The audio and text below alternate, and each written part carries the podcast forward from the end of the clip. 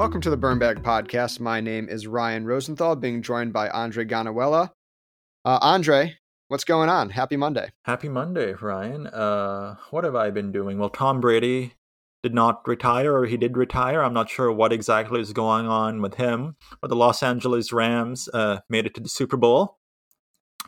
I yes, guess because yes, I'm in Southern did. California, I support them because the Chargers suck because they left San Diego.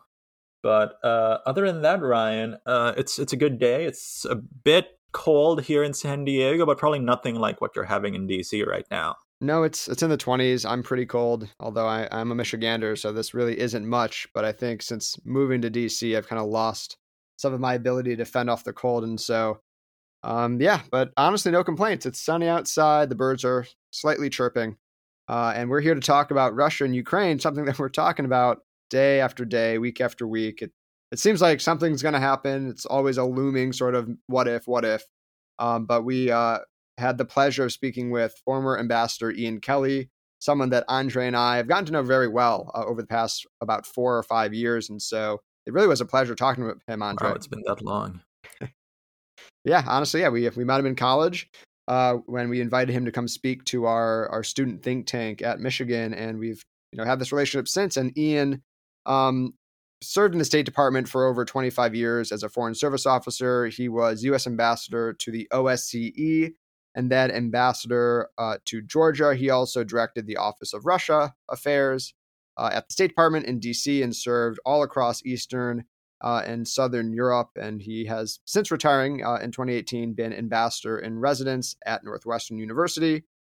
Honestly, uh, Andre, this is one of my my favorite conversations we've had of late, just because you and I have talked about Russia and Ukraine, and then we brought on two other people, uh, Theo Tomowski and Tyler Breeden, to talk about Russia and Ukraine, but none of us are experts. And so it was nice to have um, Ian Kelly, a true expert, someone who's lived in Russia, worked in Russia, has studied the country, its politics, its policies for uh, much of his career.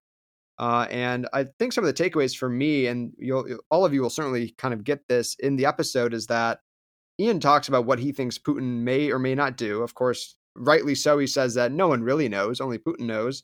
Um, but we also kind of go into to NATO and why NATO is so important, why uh, Russia sees NATO as a threat, how they've kind of concocted this idea of NATO as an arm of the United States, and but it's not. I mean, it's it's a there's 30 members and they all have their own kind of interests, and that certainly is uh, been playing out as we've seen Germany and France have very different perspectives. And so, Andre, this really is like a great primer on understanding things outside of the Russia Ukraine um, situation themselves, talking about international actors, the US perspective, and really what we may see. Yeah, yeah, absolutely. I mean, I'll have some more thoughts after, you know, we conclude the interview, but for now, here's Ambassador Kelly with his thoughts on Russia and Ukraine. All right, so let's uh let's begin by talking about NATO, NATO's posture and the idea of Russia's security because really the this conversation has kind of surrounded about whether or not Russia has legitimate security concerns here. Of course, from many in the West, we see it as illegitimate security concerns, but Russia continues to tout uh, their security concerns. And so, before we kind of go into what Russia is demanding, I'm curious about this idea of NATO expansion in the 2000s. Of course, we know that NATO was set up as a bulwark uh, against the Soviet Union and the idea of the spread of, of communism, but NATO expansion in the 2000s, was this something that essentially was seen by, by Russia as a, a deep threat to their security back then? Well, thanks. Uh, thanks for that question, uh, Ryan. And, and uh, yes, I think that um, there are, of course, elements of, um, of the Russian elite, which from the very uh, beginning uh, have um, maintained that, that NATO is somehow um, an aggressive alliance that presents a threat uh, to, to, Russia, uh, and that uh, the alliance is really an arm of the United States, uh, and it's the United States that is uh, pushing the um, uh, the alliance further and further east um, in an attempt really to surround um, surround Russia. This is all the kind of terminology that you still hear from uh, from Putin and uh, from his foreign minister in, uh, in particular. And it is a uh, it is a false uh, a false narrative uh, about the alliance uh, and about the purpose of of the alliance. Um, and you know who makes the decisions about expansion, and of course, um, countries ask to join and have to uh, meet certain standards uh, in order to join. Uh, it is not a matter of uh, the United States uh, with both hands uh, pushing the alliance up against the flanks of, of Russia. It is also it is not an aggressive alliance. It is a it is a collective defense organization, and it is also a a community of values. there are you know certain democratic standards that countries have to meet in order to be a member of the alliance.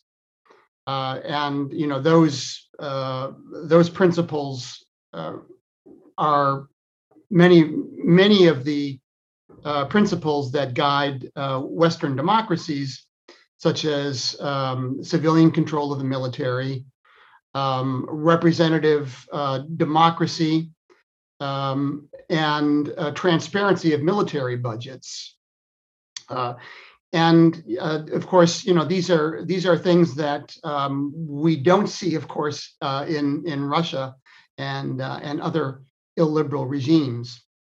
Now, when you think back to the the 90s and the initial uh, waves of enlargement, there was a lot of concern at that time that um, the, the, the countries that were you know newly independent and were making the transition from communism to democracy and free market economies uh, were uh, going to be um, vulnerable to, uh, to, to nationalism, uh, the kind of nationalism that we saw uh, in Yugoslavia in in Serbia and, and Croatia, which turned into, of course, militant nationalism.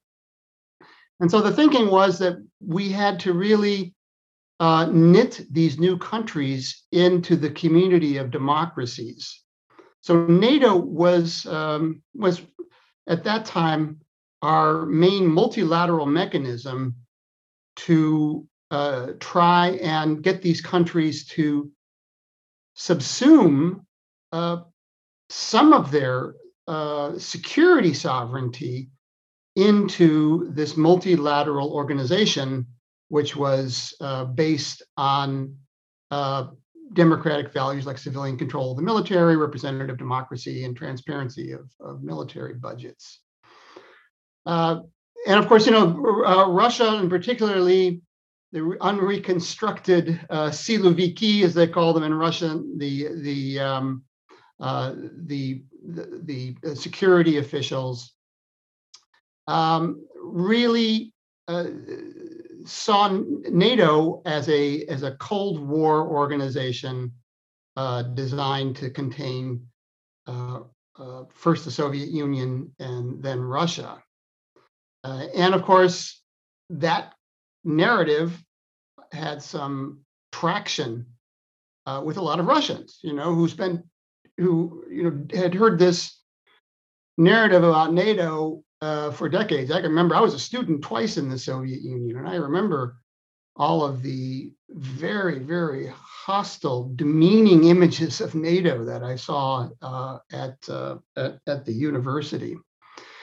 Um, so uh, that's, I think, what we're what we're dealing with here is we're we're dealing with the um, exploitation of of um, inaccurate at best or, or worse false images of NATO to uh, justify um, claiming, uh, let's say, hegemony over former Soviet states. So we saw, of course, in Georgia in 2008, and we're seeing it now with Ukraine.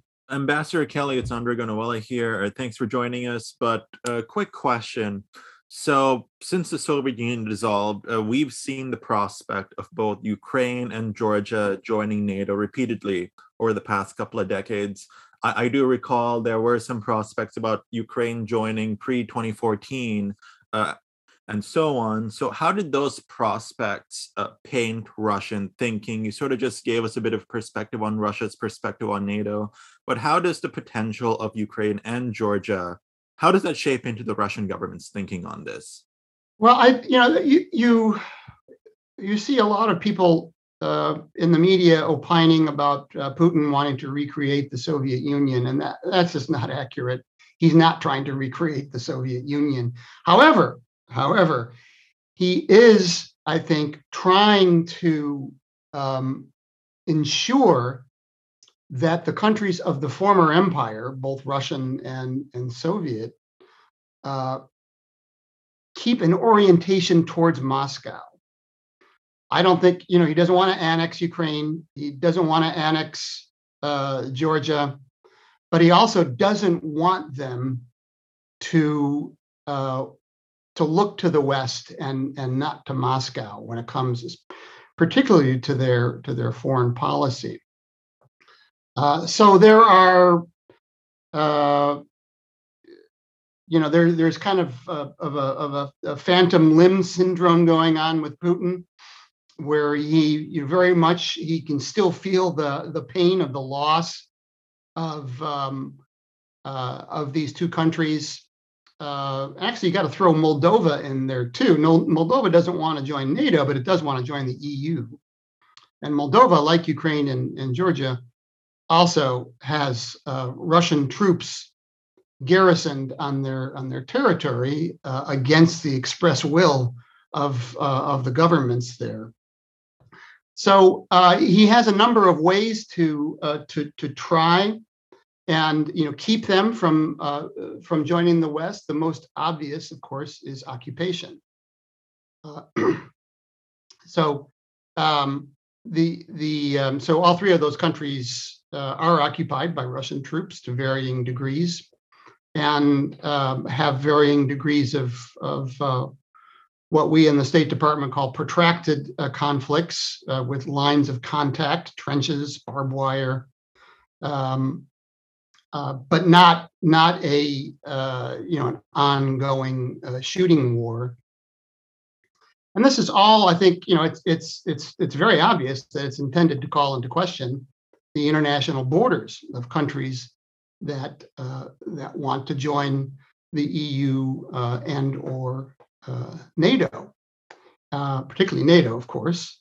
Um, and of course, the it, it is uh, very, very difficult to bring in a country and give it uh, the Article 5 protection. And of course, uh, uh, Article 5 is an attack on one, is an attack on all. You bring a country in that is under occupation, that country uh, the very next day can claim uh, that it is um, under attack or has been invaded and request for NATO uh, assistance. And boom, we're uh, we're at war uh, with Russia. So you know, Putin knows that we would never do that, um, and so these uh, these countries are are in limbo in in a in a very real way. Uh, so, Ambassador, you talked about occupation, and we all I think all of our listeners know very well that Crimea was uh, invaded uh, and annexed in 2014. And then there's been this, again, protracted conflict in the Donbass region of eastern Ukraine. And so I want to, before we move into Russia's current mobilization, I want to talk about the war in the Donbass. And so if you could kind of lay out for our, our audience basically how the hostilities look like today between the Ukrainian military and these Russian backed separatists who are essentially an extension, in, in my view, of the Russian army, occupying both uh, the, the the Donetsk and Luhansk People's Republics, which are these basically amalgams of states that are backed by the Russian government. Right.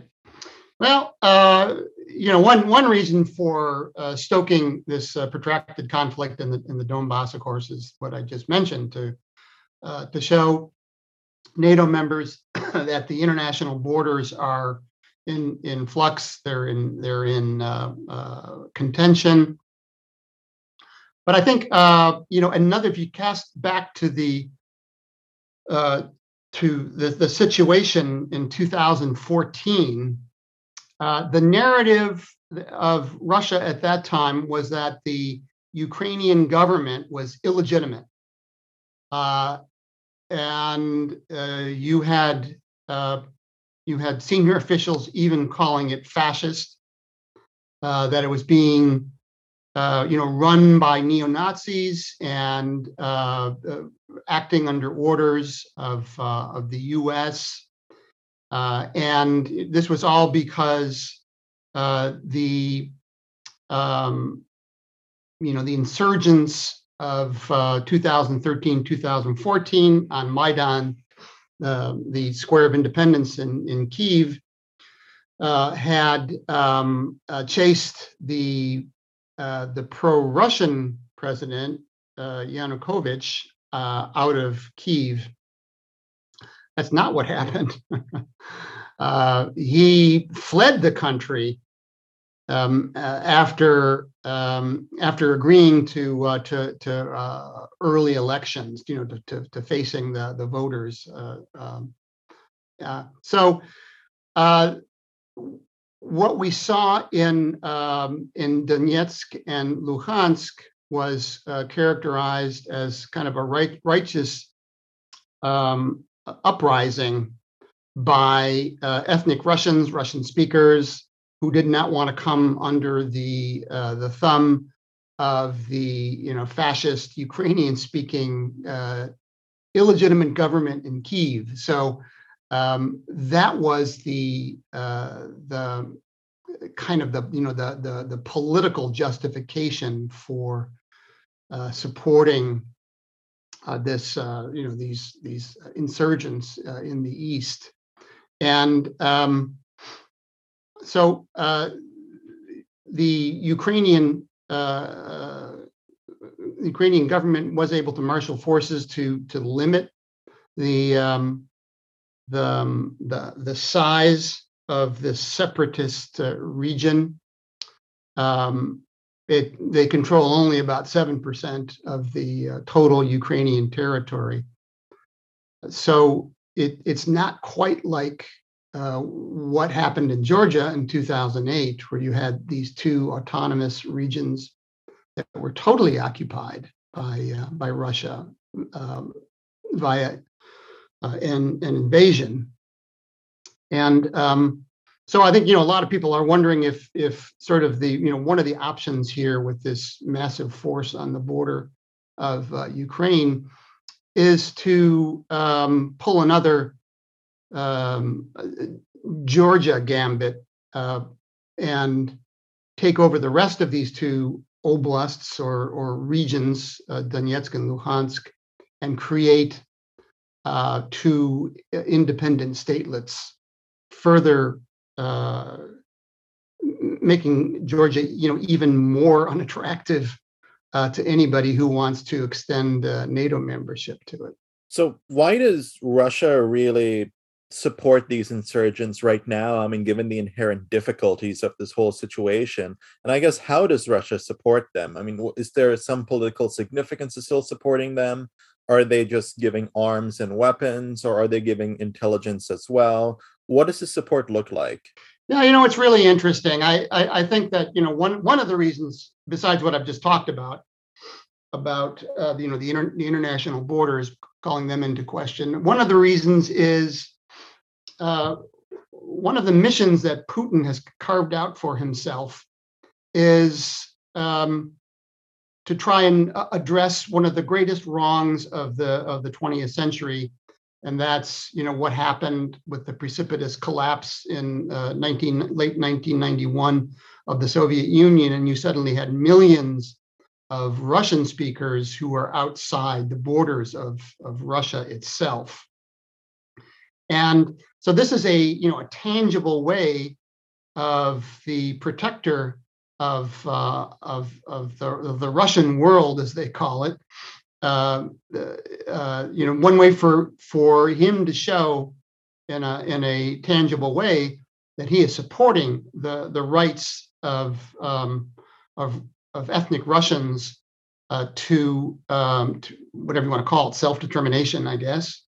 Uh, so uh, this is a uh, it's a it's a real, I think, signal to other former Soviet states too that they uh, they have to be very careful how they treat um, uh, ethnic Russians in their countries.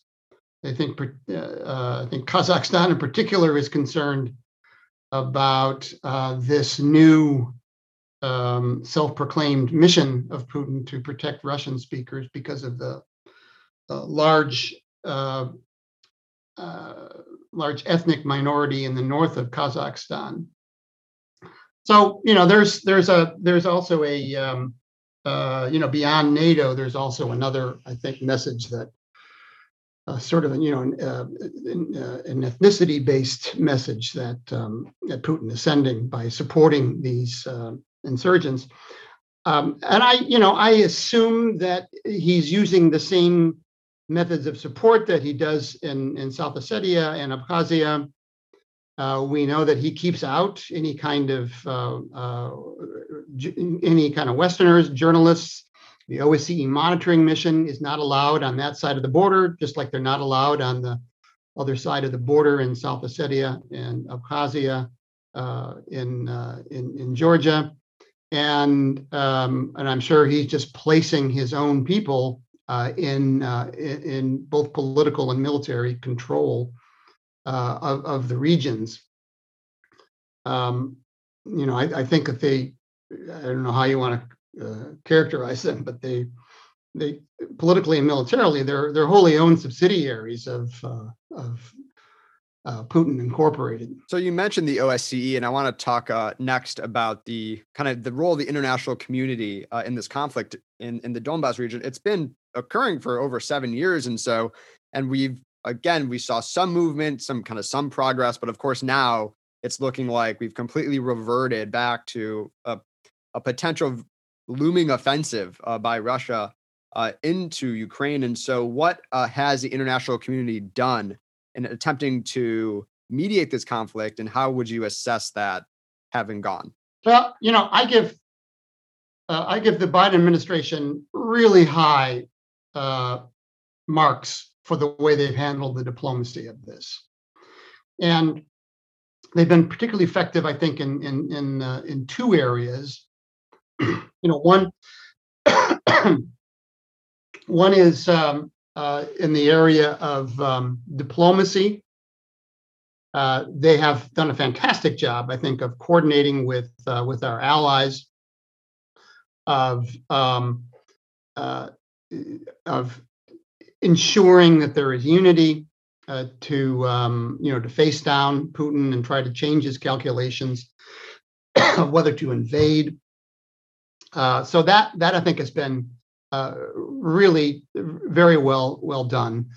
Uh, I think the other the other part of this that they've handled really well is this whole idea of um, nothing about you without you, nothing about Ukraine without Ukraine. We, there's not going to be any kind of Yalta type great power uh, decisions about the fate of, of smaller countries. And uh, so their messaging has been very good. And, um, you know, keeping keeping to this principle of the right of all countries to to determine their own orientation and great powers should not have spheres of influence and particularly should not be able to dictate the foreign policy choices of uh, of sovereign countries i'm glad you brought up yalta because uh, i think at the end of the day putin just wants to deal with the united states because he doesn't as you mentioned see nato as its own kind of independent body he sees it as an arm of the us government or maybe the cia or what have you and so because the United States is not approaching this from the great power perspective, is that kind of diminishing Putin's overall goal of having the US and Russia essentially determine this from a diplomatic standpoint? And does that make the kind of NATO's hand and the Western allies' hand a bit stronger? Yeah, you know that's a that's a great question, uh, and uh, I think a, a perhaps underappreciated aspect of Putin's policy is just how personal he makes uh, his relations with foreign countries. And, you know, for him, uh, uh it, you know, one of the, the greatest insults to, uh, to to Russia was what he sees as the insult to him, particularly in his um, you know not being taken seriously, not getting the kind of respect that he thinks uh, that um, that he deserves. Um, and he's been very open about that. You know how he um, you know how insulted he was by George W. Bush. That uh, Bush uh, moved into uh, Iraq and, and recognized Kosovo without any consultation with him. Um, and uh, you know, kind of the same same thing with uh, with the enlargement of of NATO. How his his concerns were not uh, taken into consideration. So you know, on the one hand, so you know, there's there's a real balancing act that the Biden administration has to do. On the one hand, they do not want to, uh, in any shape or form, buy in to this idea that uh, the future of Ukraine can be negotiated directly by Washington and, and Moscow. But on the other hand, you know, they know that he, uh, his decision in many ways will be based on whether or not he sees himself as being taken seriously. So, you know, that's the reason that um, you know, we uh, agreed to several um, telephonic meetings with uh, between Biden and Putin, and why we agreed to go to Geneva to uh, to talk directly to, uh, uh, to, to Russia about their concerns. Uh, now we haven't seen what what the response was, the written response, but from everything we hear, they the United States did not agree uh, to the main demands of, uh, of Russia, you know, to stop NATO uh, enlargement, to withdraw NATO infrastructure and cooperation from uh, from uh, uh, Eastern Europe, um, and you know, agree never to take in Ukraine or, or Georgia. So it's been a, a real difficult um, diplomatic process with a lot of moving parts. Um, uh, you know, there are 30 members of NATO, and but we've been able to maintain, I think, uh, you know, a, a good kind of middle ground between um, kind of a Yalta-like um, uh, accommodation uh, with an aggressive power and um, you know, uh, but but also you know not giving away the most important values and principles that we have in, in international relations. So, I mean, over the course of this podcast and oftentimes in uh, general commentary on Russia, we've often talked about Vladimir Putin as if he is a dictator. But I mean, Russia isn't necessarily a top down dictatorship, right? There are still key institutions that need buy in. For example, the Duma, which is, I mean, the Russian parliament. Uh, wh- what do you make of the Duma's uh, upcoming recognition vote for the Donetsk and the Luhansk uh, People's Republics in the Donbass region? Yeah, I mean, uh, you know, we have to be careful not to, I think, you know, engage in hyperbole about, uh, you know, autocracy, one man rule in in Russia. On the other hand, um, I, you know, I there there is not a real uh, sense of any kind of collective decision making that we saw actually in the Soviet Union, uh, particularly in the last uh, 20 years or so of the Soviet Union, where decisions were taken by the Politburo. I mean, you could never call the Soviet Union democracy, um, but the general secretary, you know, the the, the head of of uh, of the party and the, the, virtual head of the country, had to uh, had to make decisions based on consensus you know we don't we don't see that necessarily in in in, Russia. So to a to a great degree, and I think in a in a in an ever growing degree, it really does come down uh, to Putin. I mean, he has done a really extraordinary job in gathering as many powers uh, to himself that he can, and uh, in uh, weakening or destroying any kind of institutions of oversight. Uh, so, you know, I, I, I think that you have to come down more on the side of one man uh, regime than than you know uh, more of a collective regime that we saw in the Soviet Union, at least in the latter years. Uh, that's not to say that he can't take the the opinions into his um, uh, you know his uh, siloviki, you know the power the power ministries. They're they're important. I mean these are the these are the the the uh, structures that carry out uh, his hard power. So he has to take them into consideration. And also, um, it's you know he needs to have uh, compliant um, captains of in- industry who are called, you know, of course, oligarchs. Uh, and you know, of course, it's it's that aspect of this that the United States and Europe uh, has tried to take advantage of with with uh, with sanctions to try and um, uh, you know change uh, Putin's behavior by uh, leaning on the the billionaires who who surround him. Um, so you know, it's it's. I, I, think you know the real problem is that you know Russia is a real black box when it comes to trying figuring out a political process there and that's I think you know uh, greatly uh, due to um, Mr. Putin's uh, famous um, uh, reluctance or, or, unwillingness to use uh, telephones, computers. Uh, we so we don't we don't know what they talk about. We don't know what they're uh, what they're uh, what they're thinking uh, at all times. So I, I want to flesh this out just a bit more because we we hear a lot of commentators talk about how you know the, the Russian people have agency and that they can you know demonstrate to Putin that they're not okay with this. And I've again in my conversations with even some friends who look at this too, I've I've been a bit more skeptical that given his ability to just completely crush civil society, and again I think Navalny is a the perfect example that as much as the Russian people may disagree with this, at the end of the day, it may not have an impact. And so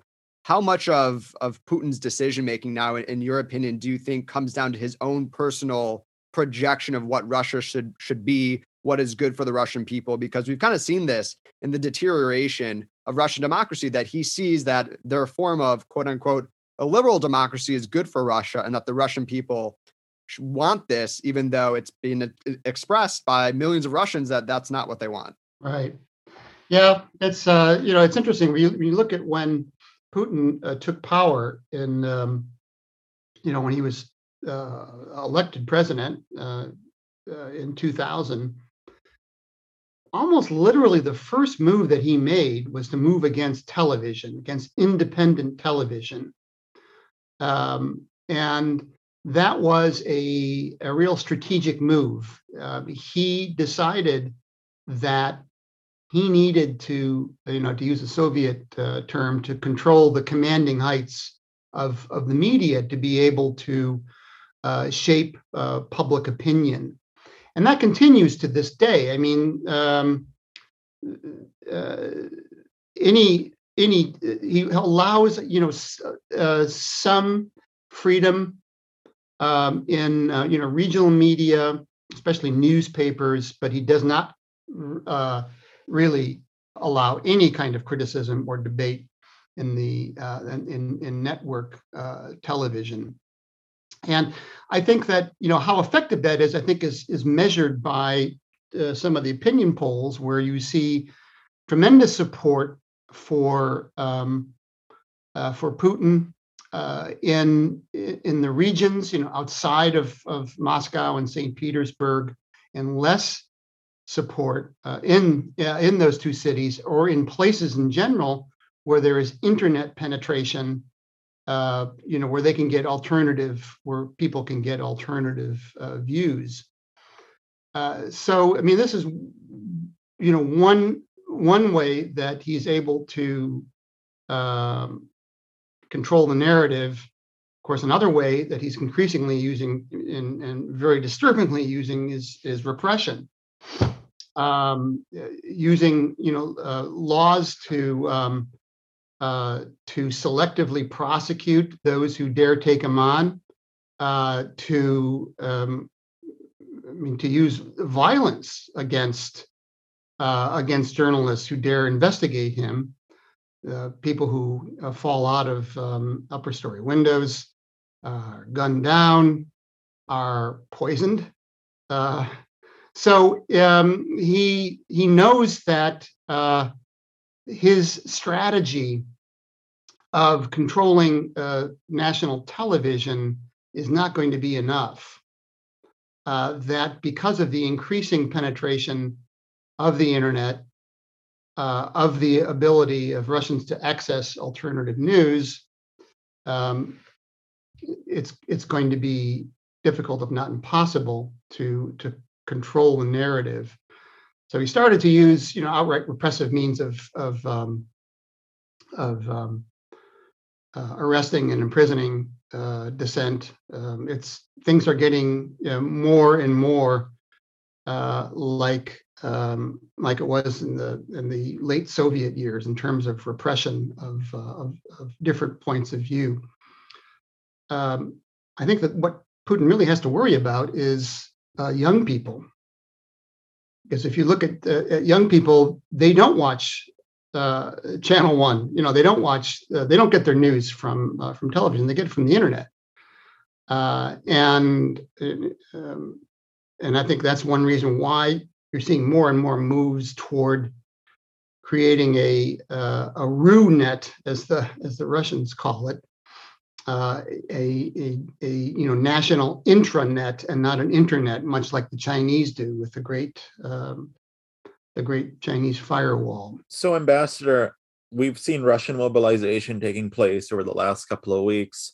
Uh, when we asked the question, uh, where are Russian troops? It's probably a better question to ask, where are Russian troops not?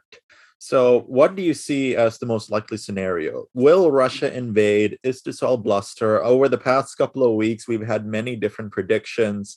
Over the course of this podcast, Ryan, I know, has had his own predictions but some people have started to change their predictions based on actions in the last couple of weeks. I feel like more and more people now believe Russia will invade. Is is that your thoughts as well? Well, let me let me preface what I'm about to say by saying that uh, if I had to make my living by predicting what Putin would do, I would have bankrupt a long time ago. So I. Uh, and I, I don't think I don't know anybody who's been able to accurately predict what Putin is going to do, and that's part, you know, partially intentional on, on the part of of, uh, of Putin he likes being uh, uh, unpredictable to the West. Um, but you know, having said that, um, the I think the thing that that Putin fears the most is the um, the, the fear of appearing weak and the the, the fear of of um, appearing that he is um, surrendering to the West. And uh, I'm sure that you know one. Well, I'm not sure, but you know, possibly one one of the um, one of his predecessors in the Kremlin, his example uh, is is probably a um, uh, you know seen by him as a kind of a counter model about what to do when confronted when you're in a confrontation with the West, and that's Khrushchev. You know, of course, in uh, Khrushchev uh, in the early 60s um, did blink uh, in a, in a uh, confrontation with the West with the Cuban Missile Crisis.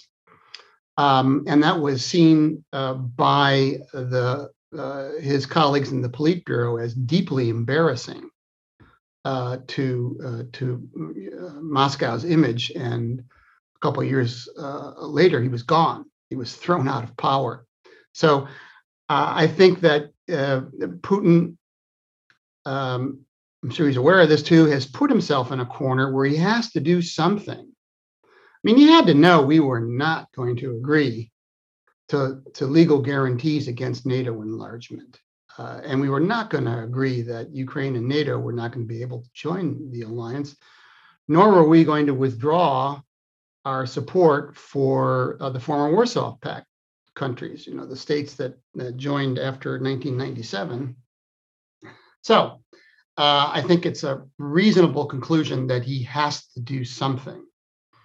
Um, and I think that, you know, one reason why people are so concerned uh, about this buildup is it's uh, it's multi-directional. so they can invade from the north, east, south, um, and you know potentially take over a large chunk of uh, of Ukraine. So the question is, if we accept that he has to do something, if he has to move in, uh, you know, what what is the scale of it going to be? I think I'm one of those who think the scale is not going to be large. I don't think he's going to. Uh, you know, many people think he's going to move to the natural um, east-west border of Ukraine, you know, which of course is the Dnieper River, um, and then just claim the east as Novo Russia, you know, new new Russia as they were calling, um, they were calling it back in 2014. Um, I don't think he, he, he wants to do that because he doesn't want. Uh, I mean, he knows he can do it, and, and I think we know he can uh, he can do it. But taking land is one thing, controlling it uh, is and occupying it is another. He would need a much larger force to occupy half of Ukraine, and that's why I think you know possibly he. You know, I was ambassador to Georgia, so I see perhaps a lot of things uh, improperly through the Georgian prism. But what happened in 2008 is, um, you know, Russia provoked Georgia. Saakashvili rose to the bait, and um, he tried to take uh, try to take South Ossetia back. What Russia did really shocked uh, the West in that it was a it was a large scale invasion, not only to push out Saakashvili, but also to move on on uh, Abkhazia and move into um, Georgia proper. So I and and, and you know and of course uh, he agreed to mediation by the EU and then he agreed to you know withdraw from uh, from Georgia proper, which was a great relief, of course, to the West, and was a um, uh, one reason why we were not able to impose real sanctions on uh, on, on Putin because of the relief the West felt that it was not a invasion but a incursion maybe not a minor incursion, but it was an incursion. So um, that's what I think that he'll do is um, he will punish the West for not giving in to him, uh, but he will not, I think, expose himself to a long-term occupation of you know of half the country. I think my my thinking is moving more and more kind of where where you fall, ambassador. So I feel like I'm in good company now. Um, but you know, with the 2022 Olympics in Beijing coming up, I can't help but think back to the 2008 Olympics where we had Russia invade Georgia, and so uh, interestingly, Putin will actually be in Beijing, or he's slated to be in Beijing. So I'm not sure we'll see anything during that time. Um, but nonetheless, we also see Russia having joint exercises with Belarus in February. And Russia has said that their movement of troops and Sukhoi jets and S 400 missile defense systems that's all in preparation for these uh, exercises. But many have said that that's a, a way, that's a path towards taking Kiev. Um, nonetheless, I think I'm, I'm curious what your thoughts are about the the Belarus Russia cooperation and maybe this larger idea of maybe uniting the Donbass region with Russia in a certain way, but also exercising even more influence over Belarus because there's again been calls for some sort of kind of joint state with a Russia with an overarching Russian control? Well, um, you know, going back to um, the whole idea of the past as prologue uh, and looking at Georgia in 2008. Uh, a few weeks before the invasion in August, in July, there was a um, uh, a large uh, exercise on the other side of the uh, Georgian border in the North Caucasus called uh, Kavkaz uh, 2008. And uh, uh, we in the State Department were concerned when we saw that those troops, after the conclusion of the exercise, did not go home, did not go to their back to their bases.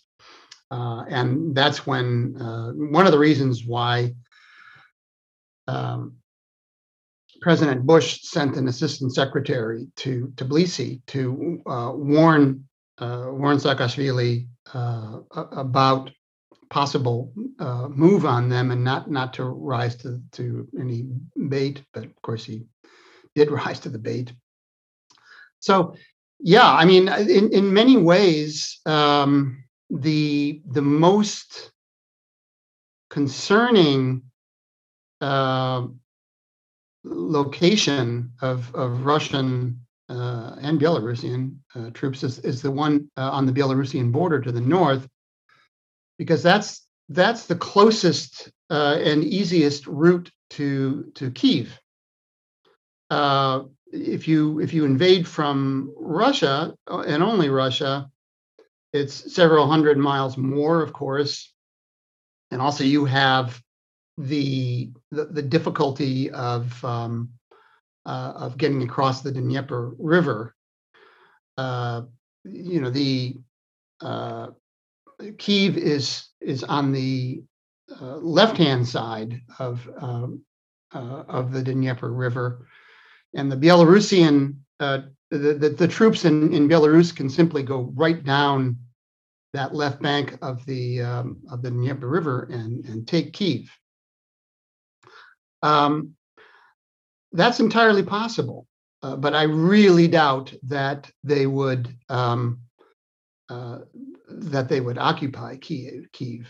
Uh, I, I, think if you're looking at a more if you're looking at a realistic, more maximalist scenario, uh, they would move uh, in the east, um, support their brothers in Donetsk and Luhansk, help them set up an, you know new states there, or uh, and but the the uh, the other political goal here, and perhaps in, or, or, definitely the more important political goal, is to um, install a uh, a pro-Russian regime in Kiev. And of course, one way to do that is to go in there, take over the government, arrest the government, I guess, or force them to flee. Uh, which would have, I think, you know, probably a, a kind of a satisfactory uh, you know, poetic bookend to what um, you know what they saw happen uh, in 2014 with Yanukovych when he fled the country. But uh, say, you know, we are not, we have no designs on you know annexing Ukraine. We're going to withdraw, uh, but have this um, you know much more, much less aggressive, peaceful government and have their own people in power. Total speculation. Uh, but if if if that's your your main political goal to to make sure you have a you know a more accommodationist government in Kiev, that's the way to do it. Just go in there, whack them, and install your people, and then have the West breathe a, a sigh of relief when you withdraw. So why does Ukraine actually matter? I mean, we've heard a lot of political commentators nowadays. I won't say from which side, but they've been uh, questioning, you know, why do we care about Ukraine and why should we get involved? Uh, what do you say to those who think we shouldn't worry about what Russia is doing to Ukraine right now? yeah, that's a that's a great question, A'ndre. And uh, uh, the I think the administration's done a good job of of explaining that. Um, I, I think it's you know, there are there are a lot of people, a lot of very thoughtful people who think that the United States should let Europe take care of its own problems. You know, why should we care more about this than the Europeans do? But this is not just a uh, a regional issue. This this you know the whole world is watching this, and you know most importantly the uh, the people in Beijing are watching this and you know other uh, predatory powers are looking at how firm the United States, which is the global superpower, uh, you know, I think people in Beijing and Moscow would admit that. Uh, how how how firm are we going to be in um, supporting the right of countries to uh, make their own uh, security arrangements, to choose their own orientation?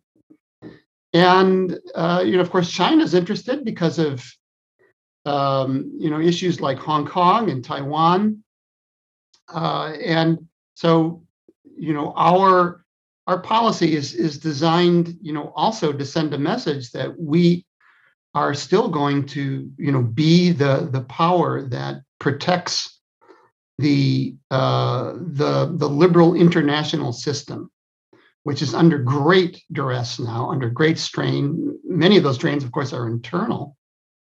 Uh, if you look at what happened in our own country a, a year ago, uh, so this is a much bigger issue than than uh, than just Ukraine. That was the perfect answer. And so, Ambassador Kelly, I just want to ask you one more question before we wrap up today, and it's about deterrence.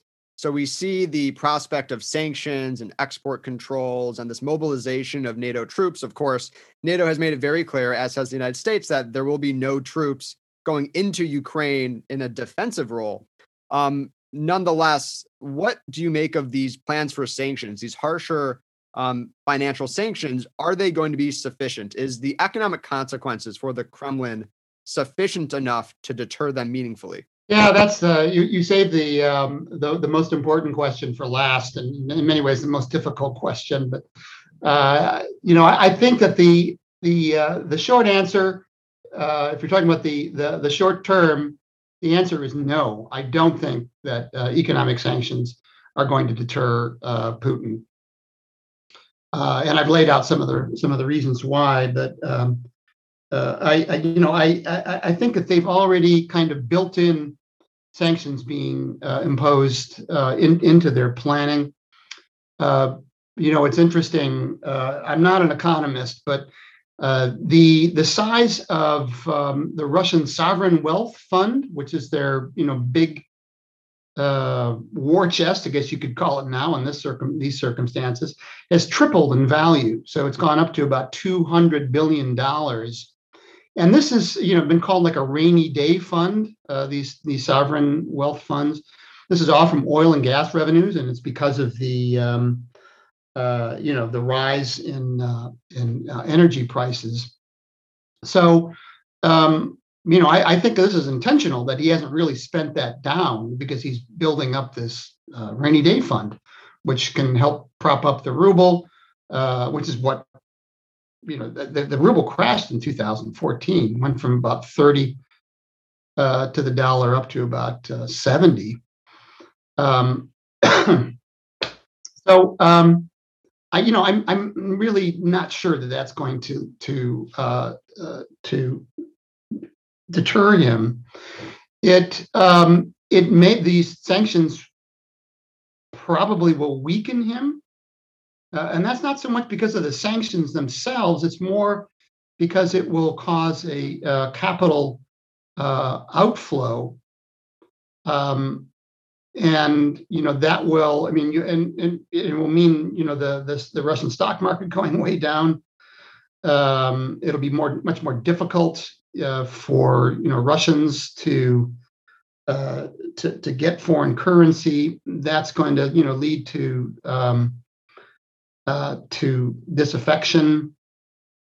But in in kind of a perverse way, uh, sanctions are a political benefit for for Putin as well. Uh, that's what we saw in 2014. That's when you saw the repression come in, and the the repression was justified by the regime to prevent, um, you know, a fifth column, as they call it, uh, prevent uh, dissidents who they portrayed as um, uh, you know, enemies of Russia and you know, pro-Western. And so, you know, one of one of the outcomes here, very much regrettably, will be even more repression of human rights and and uh, and uh, free free speech and a free press in Russia. Well, Ambassador, on that note, thank you so much for joining us here today. Uh, we'll probably be monitoring this situation as it goes on into the next few weeks, if not months uh, certainly a very concerning situation, but thank you so much for sharing your expertise on this issue. Thanks, guys. It's always a pleasure to talk to you. Always a pleasure to talk to thoughtful uh, foreign policy experts like yourselves. And that was our episode with Ambassador Ian Kelly. A'ndre, one of the things that I think I'm glad that Ian kind of emphasized for all everyone listening is that the goal here is not to recreate the Soviet Union or to, you know, expand Russia's quote unquote empire. Rather, it is a kind of a discrete mission to say to the United States, get out of our neighborhood. You're not allowed to dictate what can happen on our borders. and trying to undermine the U.S. position vis a vis NATO. Uh, that is something that many people may disagree with, uh, but I tend to agree uh, with that that idea and that sentiment as well. And so, uh, really, I think one of the most important takeaways from the conversation. Well, again, remember, Russia is also starting to question U.S. bases in East Asia, in Japan, and so on. And remember, Japan geographically is right below Russia; they're right next door on that eastern that eastern area, right? So, I mean, I do certainly actually agree with that. It's more about not really reestablishing the Soviet Union, but more reasserting the Russian presence in Europe, right? Because, I mean, again, and we've done many episodes on this, right? With uh, former U.S. Ambassador to Russia John Beyrle, uh, Dr. Fiona Hill, of course. Uh, I think Putin was very much affected by the fall of the Soviet Union. He was very much affected by the fall of the Soviet Union. And now, ironically, almost 30 years to the day or to the week or month since the Soviet Union fell, he's trying to kick the US out of the Europe. He's trying to replicate those results of the Soviet Union losing power, except it's for the United States now. Yeah, and I think the unfortunate part of all of this, and something that Ambassador Kelly said, you and I both said, is that something has to be done here by Putin. He can't just kind of withdraw and say, all right, you know, we've negotiated a peaceful solution. That's it, because there are about 135,000 troops uh, around Ukraine's borders. I mean, they've completely prepared for an invasion if they were to do so. And so, just a any sort of kind of pullback may be seen by the West, or not even may be seen by the West, but Russia may perceive that the West now thinks that Russia was just bluffing, it was just you know bluster, and that maybe Putin didn't actually want to or would not uh, engage in an offensive sort of campaign. And that of in their thinking may be a lose lose. And so even if they do come to some sort of diplomatic agreement, it may still it may be a result of some sort of incursion, whether it's the taking of Kiev or supporting or even more invading eastern Ukraine. There's a lot of scenarios in which something could happen outside of a full scale invasion of occupation of the country uh, and so, and that and that's something that uh, Ambassador Kelly discussed uh, during the conversation, and that, at least to me, is the most concerning. That we can even still, even if you know there's some sort of solution, something has to be done by Putin, most likely. And I do also think the ambassador sort of noted down, you know, what how the Russians have felt about the expansion of NATO, right? And many other sort of commentators have touched on that. I think I was watching Real Time with Bill Maher uh, just on Friday, and he actually had Dr. Fiona Hill on. And Bill was asking, you know, what's the point of NATO? Why do we have NATO? NATO existed to counter the Soviets, and now NATO is expanding, and Russia is feeling threatened. What's the point? And, you know, Dr. Hill had a great response to that, of course. But I mean, these countries are really seeking NATO out as a security guarantee for themselves right it's not the us it's not the united states we're not trying to you know bring these countries in but these countries are actively trying to become part of nato even if we don't want them to absolutely A'ndre and of, of course dr hill has some fantastic responses to that that such question and any such question so i suggest uh, any of you to check out everything she said because it, it really is brilliant and she's absolutely worth listening to and reading um, but yeah A'ndre i mean a, a, lot of the conversations that we've had, and especially uh, with Ambassador Kelly, surface around why Ukraine matters, why we should be paying attention to this. Just in yes, of course, it's around the world. It doesn't have direct implications for the United States, uh, but even still, right? Just because you know we don't have a, a foreign power on our borders, uh, it's the borders of a close uh, partner, an ally of the United States. And it also demonstrates to the world that the United States will uphold certain values. So again, I mean, this is something that we've we've talked about time and time again on the podcast that what the US does and does not do around the world, and of course at home, has implications for the entire world. Uh, while we are, you know, not attempting to be the world's policeman, uh, we still are the strongest and most able country in the world, and that if we are to go against countries like Russia or China or Iran that have malign intent and, and engage in some terrible uh, atrocities and actions. Uh, if if not us, then who? So Ryan, yeah, I was watching this movie on Netflix. You might want to watch it called Munich: The Edge of War, and it sort of covers that whole appeasement situation that was going on when the British, under Prime Minister Neville Chamberlain, met with uh, Hitler and that sort of Nazi Germany uh, delegation and it sort of looked at the process, the political process that went into those negotiations. Of course, it was dramatized, and you know there were certain fictional liberties that were taken, but the idea of appeasement really stood out to me, especially when we talk about how we approach Putin's Russia. Certainly, obviously, this is not the beginning of World War II. This is nothing like that, and so on, right? Like, th- we aren't dealing with Hitler. But I do think that idea of appeasement in that in how it plays and how we respond to Russia and Russian Russian assertion and so on.